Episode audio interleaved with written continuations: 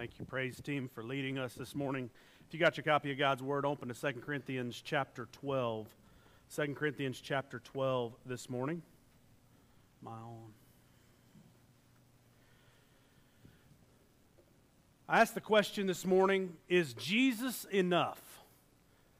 So I thought about what to preach this week for our graduate recognition. I, I never want to just alienate a group of people where we don't think what is being preached applies to us. And I believe with the question, it's, a, it's appropriate for each and every person today that sits in this room. Is Jesus enough? Is he truly enough for you? Is he enough for, for everything in your life, or is it Jesus plus something that's going to get you through? You see, many of us today, I think, are, are looking for something more. We want more to this life. There's got to be more than just the hustle and bustle. Self help books are, are, are, are, one of the most well sought after books out there. People download them, they, they go to the library. Some people still walk in the library and check out books, or go into a bookstore, or get on Amazon and order them. And, and so we're always looking for something more. But I, I, want you to, I want you to know this morning, I want to ask you a question. If Jesus was all you had, would Jesus be enough for you? If he's all you had, would it be enough? You see, I believe many precious believers are in love with the things of the Lord, but they're not truly in love with the Lord Himself. We want the blessings that the Lord gives, we want the, the end result. So I think about you graduates over here. Actually, you're not graduated yet, you're almost there. We hope here in just a, a few short days, somebody's going to stand on that stage and they're going to say something to the effect of These graduates have completed all the requirements set forth by the state of Oklahoma and by whatever your high school is. And therefore, you are presented for graduation. But today, many people, I believe, want more than what they have. You see, we, we, we want the end result. We want the graduation without the work. We want the degree without going to class. We want the money without climbing the ladder at work. we, we want that house. You know, growing up, I remember we had our, our, parents worked and worked and worked to, to get the things that they the nice things that they had they didn't have that growing up but they had to work and work and work and now we live in a generation that, that just wants that nice thing without having to do any of that this morning, though, I want us to understand, and I want our graduates to understand, I want everybody in here to understand that I truly believe that Jesus really is enough. And until we come to that point where we personally believe that for our life, we're going to continue searching. And, if I could just be so bold to say this, that we are not just going to continue to search, but we're going to continue to be disappointed because all that's left to add to Jesus is the things of this earth. And Scripture is very clear that the things of this world will soon pass away. So this morning we want to take a look at just a couple of verses. The Apostle Paul here in 2 Corinthians chapter 12. Give you some background on this. The Apostle Paul has what we call, or what he called, a thorn in the flesh.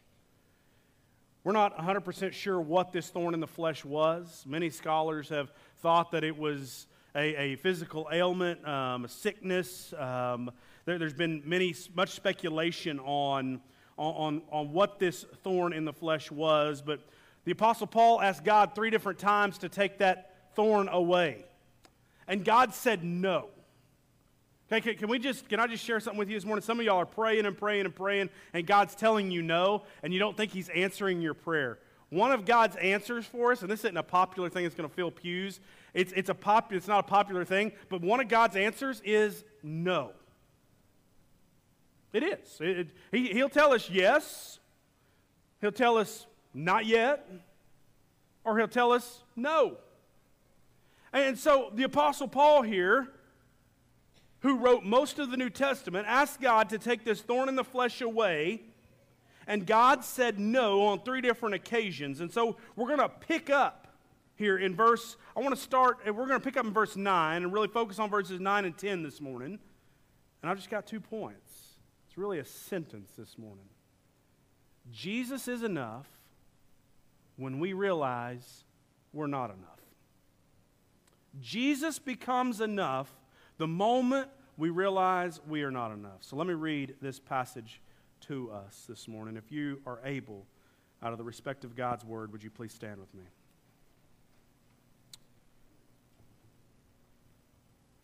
Second Corinthians starting chapter 12 starting in verse 9 says but he said to me my grace is sufficient for you for my power is made perfect in weakness therefore I will boast all the more gladly of my weaknesses so that the power of Christ may rest upon me for the sake of Christ then I am content with weaknesses insults hardships persecutions and calamities for when I am weak, then I am strong. Let me pray for us. Father, in the name of Jesus, would you just come and, and talk to us this morning? Would you teach us? Would you draw us close to you? Father, would the we, we want your Holy Spirit to have freedom to move in this place. And so, Lord, I know I have nothing to offer this morning. I empty me of me, Lord, and I, I just pray that you would fill me up with you that this congregation would, would hear from you this morning and not just some preacher. Oh God, we want you to have your way in this place. Bless the reading of your word, Father. And now, Lord, I pray that you would use it to change us and to draw us closer to you. It's in your Son's name. Amen. You may be seated. If you're taking notes, first thing this morning is Jesus is enough. Jesus is enough. We go back and look in the text at verse 9 here. It says, But he said to me, My grace is sufficient for you. Jesus is sufficient. He's enough. In the original language, before this was translated into English, the original Greek of this verse reads this Sufficient for you is the grace of me. Sufficient for you is the grace of me. Better translated is this Jesus doesn't just say, I give you grace, he says, I am grace. And further still, he not only says, I am grace, but he gives us himself, his presence. So with his presence, we receive his grace. So Jesus becomes enough when we sit in his presence. Think about it this way Jesus says, I am sufficient for you. In the Old Testament, many of the Old Testament people know Jesus, knew God as I am. Remember back when Moses was, when God was talking to Moses and he said, Who, who should, who should I tell it sent me? Who should I tell Pharaoh sent me? And God says, I am. I am. We must understand that Jesus also, this is, this is part of the Trinity, Jesus is God. John chapter 1, verse 1 says, In the beginning was the Word, and the Word was with God, and the Word was God. Who is the Word? Jesus, yes. Jesus is God, so therefore, Jesus, I am grace. I am the grace. I am sufficient for you. My grace is sufficient for you. I am enough for you. Doesn't matter what you're going through. Make, make, let us understand that, work, that life happens. I remember graduating high school. That's been a long time ago. Gets longer by the day. I didn't ever want to be that old guy that said, I remember what it was like back in my day. No, we didn't have to walk barefoot uphill both ways in the snow to school. But I remember when I, I wanted to graduate, I, I, I, kept thinking, man, I just can't wait till I get 18 and I can graduate and I can just get away from home. Everything's going to be great. And then I moved off to school to a place I didn't know. I knew God had called me there, had no friends there, had a roommate who was a different nationality, if I'm being honest with you, who was a different religion than I was at Oklahoma Baptist University our, our views on life were completely different. And so I, I began my college career like that. I ended it, and my, my next step was, man, if I could just graduate college and get out and I'll start making the big bucks. By the way, in ministry, you don't make big bucks. Just like being a teacher. Some of y'all want to be teachers. So then I thought, you know what? I placed a lot of emphasis on, man, if I could just get a wife, uh, my wife, and I, I, I leveled this out with God. The church I was serving in, the pastor I was serving with, him and his, he had his wife, he had kids, and, and I just thought, man, you know what? If I had a wife, I could better identify with him, and we could go and hang out, and we could do this. And so it became a point of, God, you're not enough. I need this. And then I met my wonderful wife. And guess what? That didn't satisfy all that desire either. Then it was God, okay, now we need kids. And God ended up giving us two wonderful kids. Polar opposites of each other, by the way. Be careful what you ask for. But can I tell you, even after I had kids, it didn't fulfill everything I desired. Simply because I was trying to fill it with things that were not Jesus. Students, life is going to happen. I know you're, and I'm not telling you not to be excited about the next period of your life because you should be. You've worked hard to get here. You've worked hard, most of you, to get where you are today. You, you, you are going to work hard in that next chapter, and, and you should always be striving. We should always be thinking about that next level. But we also must understand this that God doesn't promise us tomorrow. He doesn't promise us to, to get out of this service. He doesn't promise us anything beyond this second right now. And so, if we're always unhappy, if we're always not content, if we're always looking for Jesus plus something, we're going to be sorely disappointed every day. Jesus says, I am sufficient for you. His presence is sufficient. Matthew 28 and 20. Jesus, after his crucifixion and resurrection, he's speaking to the disciples and he's given them what we know as the Great Commission. And in verse 20, he says this He says, I am with you always, even to the end of the age. Deuteronomy 31 and 8 says, It is the Lord who goes before you. He will be with you. He will not leave you nor forsake you. So, no matter where you go in life, no matter what happens in life, you can know that you've got somebody who's always got your back. As a believer, as a child of God, you have the God of angel armies on your side. That doesn't mean, that doesn't mean life's not going to stink at some point. Doesn't mean you're going to get the highest paying job. Doesn't mean you're going to get everything you want. But what it does mean is that when life does stink, when the valleys do come, and they will, that you've got somebody who not only walks with you, but he has gone before you, and he is there to protect you and, and take care of you. His presence is sufficient for us. If we look back at the, the text here, the Apostle Paul here says in verse 10 For the sake of Christ, then, I am content. Adults, let me ask you this Are you content in life? Are you content with where you are in life? If not, if, if we're just honest, if we're not, it's because we're missing something. And as believers, we can still be missing the presence of Jesus. We can go about our daily walk. We can go about our life and we can continue to chase after the things of this world and try to add Jesus plus something. But the apostle here knows. He says, I am content for the sake of Christ, then, with my weaknesses and insults and hardships and persecutions and, and calamities. He says, No matter what comes my way, I am content because He is sufficient. I believe when Jesus told the woman at the well in John chapter 4, verse 14, But whoever drinks of the water that I will give him will never be thirsty again. The water that I will give him will become in him a spring of water welling up to eternal life. Jesus says, If you will come to me and truly give me your life, don't, don't just give me lip service, but give me your life, you will never be thirsty again. You'll be content. But he only becomes enough whenever we realize that we're not enough. Jesus becomes enough whenever I realize I am not enough. Men, a lot of men are going to tune me out right now.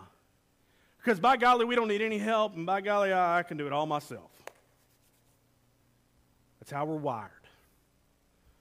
But the truth is, that gets more men in trouble.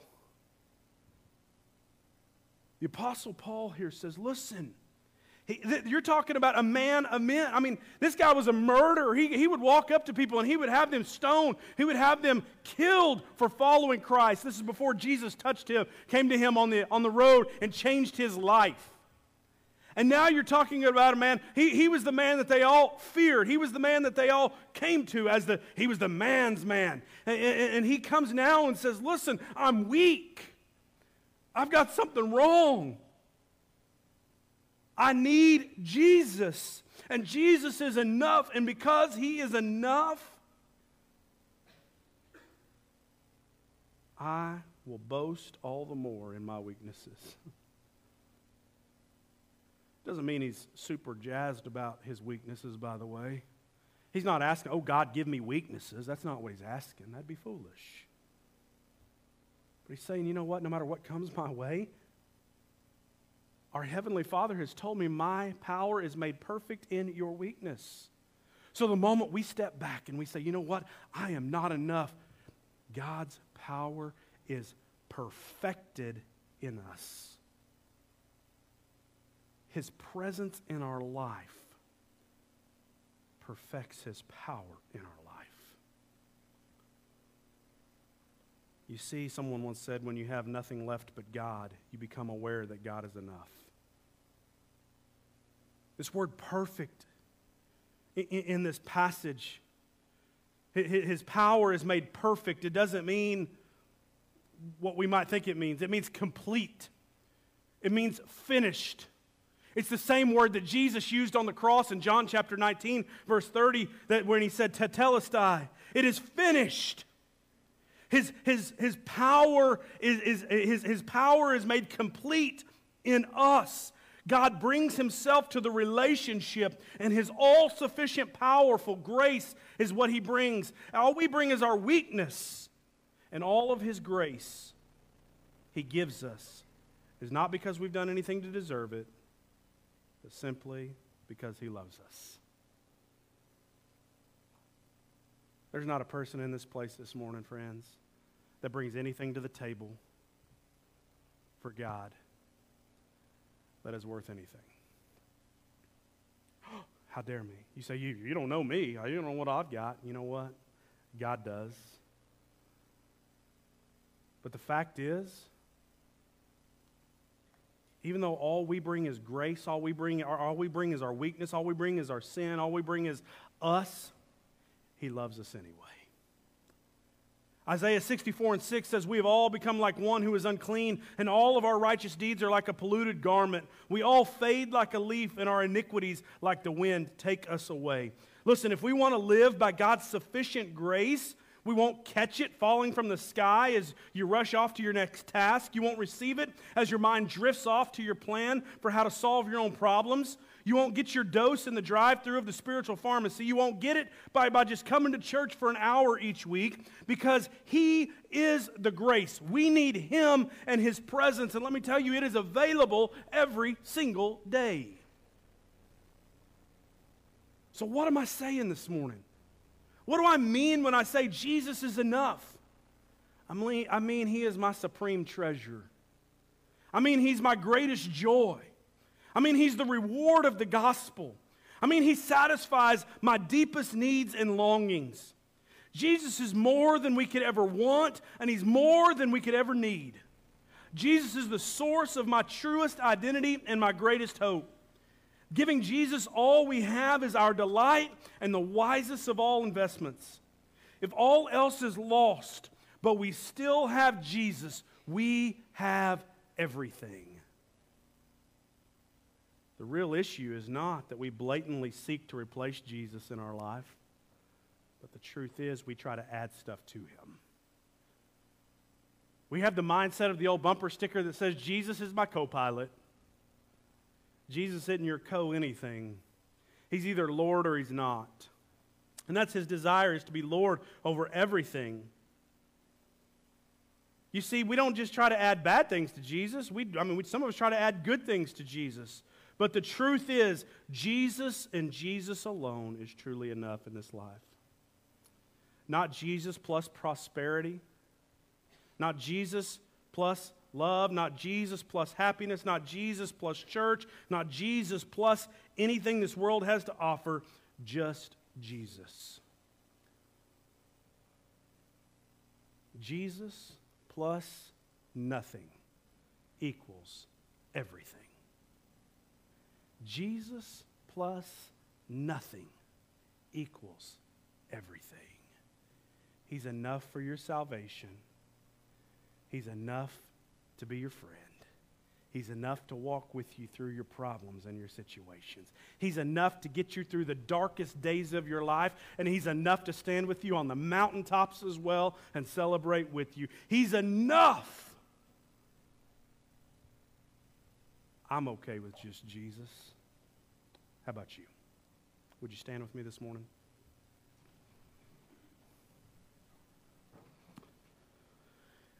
Is He enough for you?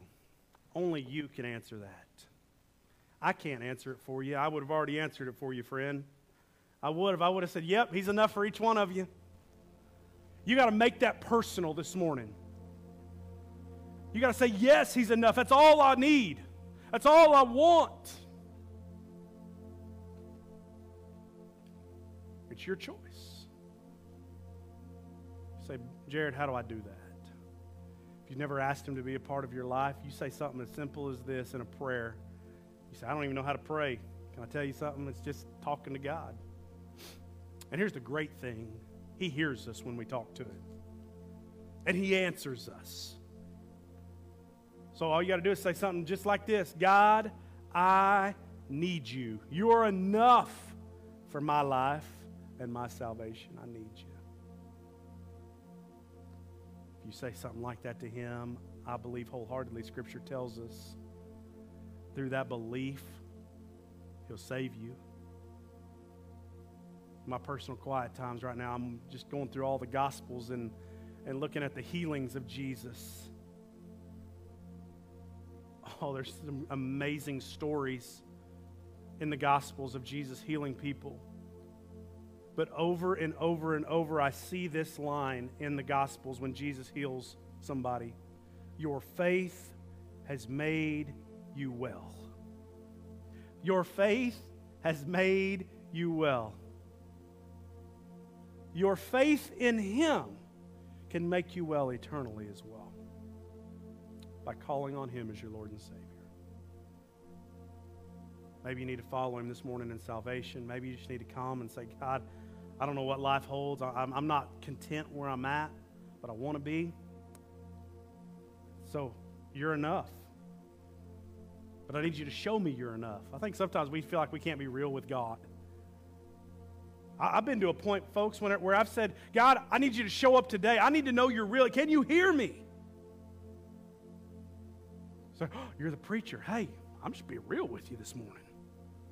God, if you don't show up today, I've had people sit in congregations that came to church, said, God, if you don't show up today in my life, I'm going to go and kill myself afterwards.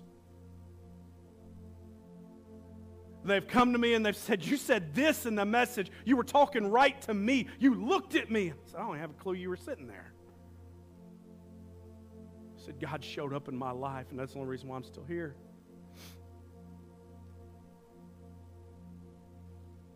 I can't manipulate it can't make you.